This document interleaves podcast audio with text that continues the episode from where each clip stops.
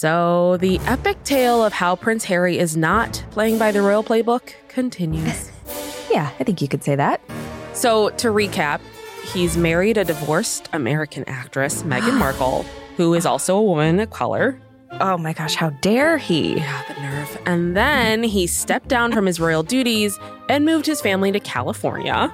Ugh, what is he thinking? And then he went global with Oprah, where he spilled some ridiculous tea on his family. He's made big money media deals with Netflix and Spotify. Oh, and he also used his grandmother's pet name, you know, Grandma Queen Elizabeth II, as the name of his new daughter, Lilibet, which, according to some, was done without permission. Yeah, well, because we all know you need permission to name your kid, right? I mean, at this point, is there anything left for Harry to do? Oh, you know what? He could write a book. Mm, and that's exactly what he's doing. yeah, so Prince Harry announced that he's writing a tell all memoir, and it'll be everywhere, including the Queen's nightmares late next year. yeah, the Redcoats are pissed. yeah, we can uh, consider the Flames officially fanned. From Wondery, I'm Marisha Skidmore Williams. And I'm Brooke Siffrinn. It's Wednesday, July 21st. And you're listening to Rich and Daily.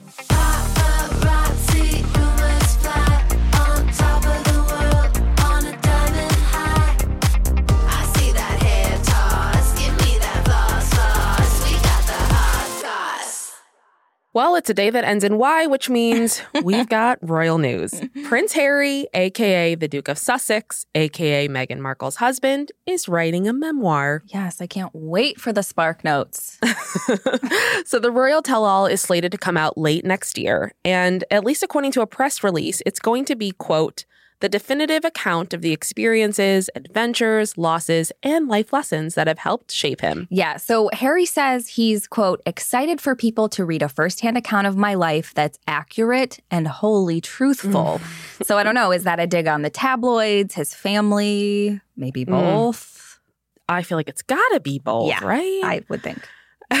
so, rumors Harry has already received a $15 million advance but the profits from the book are going to charity. Yes, which I actually really love. And yeah.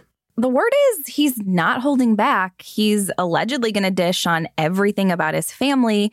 And Harry said, quote, I'm writing this not as the prince I was born, but as the man I have become. My hope is that in telling my story, the highs and lows, the mistakes, the lessons learned, I can help show that no matter where we come from, we have more in common than we think. Mm. I mean, I love a good tell all. What do you I, think? Who doesn't love a good tell all? I don't know how similar we are to the royal family, but mm-hmm. I mean, my family doesn't change outfits at Christmas. So I don't know. I mean, oh, does yeah. yours? um, we change from one set of pajamas to another. Okay. If that counts. That does count. Yeah. But that's just because we've spilled eggnog on it. So love it. Um, but it's probably no surprise the royal family is none too pleased about the prospect of more royal dirt getting dished. So, Harry's official spokesperson says Harry did give his family a quick heads up about the book, but that he isn't required to get their permission to write it. Mm-hmm. But then Newsweek reported that Harry was forced to call last minute to tell his family about the memoir after news of it was leaked to the New York Post. So, yesterday's front page of the Post splashed a picture of Harry and Meghan made to look like Harry Potter characters, and the headline read Harry Plotter and the Prisoner of Windsor. Mm. God, you know I love Harry Potter and and wordplay.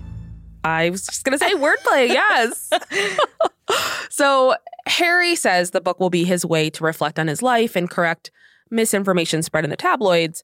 But one royal insider has told the Daily Mail, quote, on what planet does Harry think that this is not an FU to the family? Yeah, um, gosh, I don't know. Maybe on the same planet where you tell your family to just get over their mental distress and move on with their lives. I don't know. Yeah, you're suicidal, stiff upper lip.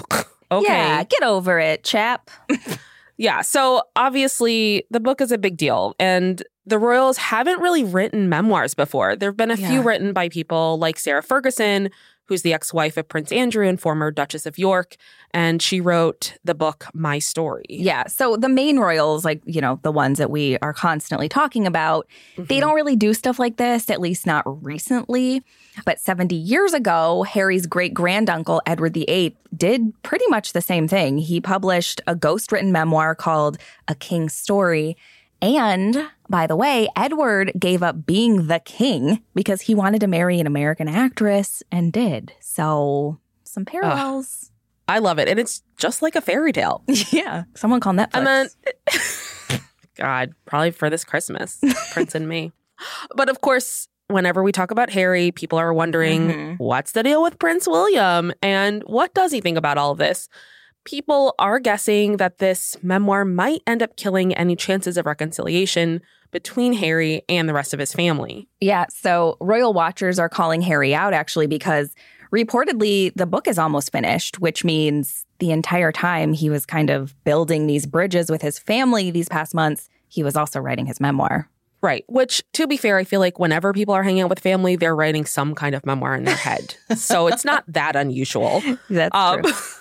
but some palace sources are hinting that the book could end up leading to some legal trouble for Harry, mm-hmm. depending on what he actually ends up putting in the book. Yeah, so according to Radar Online, a friend of the family said, quote, Harry has crossed a line and there had to be a response. Otherwise, Harry will keep saying whatever he wants to get more money and attention. But that same friend of the family said it would be hard to imagine the Royals would ever take legal action against one of its own. Although to me, that doesn't seem crazy. Like I put nothing past the Royals. I could 100% right. see them suing. Right. So I, I don't know. Well, I mean, especially since there really aren't tell all books that come out about the royals. Right. I feel like, and you know, of course, there's all that speculation. Yeah. We have royal biographer Robert Hardman saying that he expects the memoir to lean heavily in criticizing the media, which we kind of already talked about. But he does think there will be a few digs to the family, but says the royals are used to that after the Oprah interview. Yeah, but then on the other hand, we have Angela Levin, who is the author of a biography about Prince Harry. And she told Good Morning Britain she believes the book won't be all honey and sweetness. And I hope Angela Levin is correct. yeah, Angela, um, I just want to say thanks, Captain Obvious. I can't imagine everything Prince Harry's been through. He's not going to write a fluff piece about the royals. Yeah, like, this is classic Angela, if we're being honest. but of course, the speculation, like, oh no, does this mean that Harry and Meghan are going to get disinvited from the Queen's huge Jubilee celebration next year, which marks her 70 years on the throne. Oh my God. They're not going to be able to watch everyone be in bed by eight. It's going to oh, be so sad. Awful. Oh my gosh. gosh. So one editorial in the Daily Mail said, quote, this is the no going back moment, the final nail in the coffin of the royal family's relationship with Harry. Mm. Yeah. I don't know. Which, I don't know. I feel like the royals, anything to not have drama and yet exclusively have drama. Seriously. Oh my God. so, I don't know. Is there a big detail you're looking forward to that's going to come out in Harry's memoir? Honestly, I'm hoping that Harry can confirm whether or not Prince William actually cheated on Kate. Oh, yeah. Yeah. I would love those details. Same. And I would also love to hear who planned his Vegas trips. yes, yeah, that too.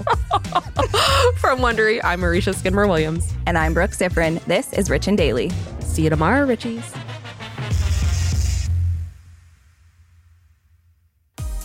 Listen to Rich and Daily on Amazon Music or on your Alexa enabled device. Just ask, Alexa, play the Rich and Daily podcast. And tell your friends we've got the hot goss.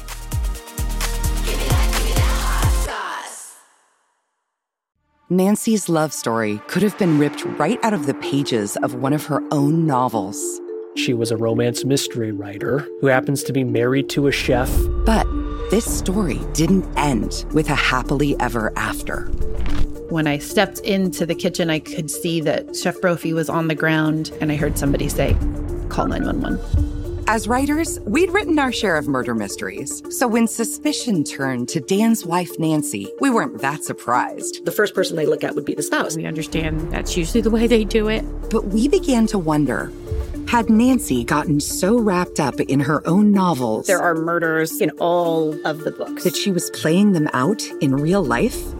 You can listen to Happily Never After Dan and Nancy early and ad-free right now by joining Wondery Plus in the Wondery app or on Apple Podcasts.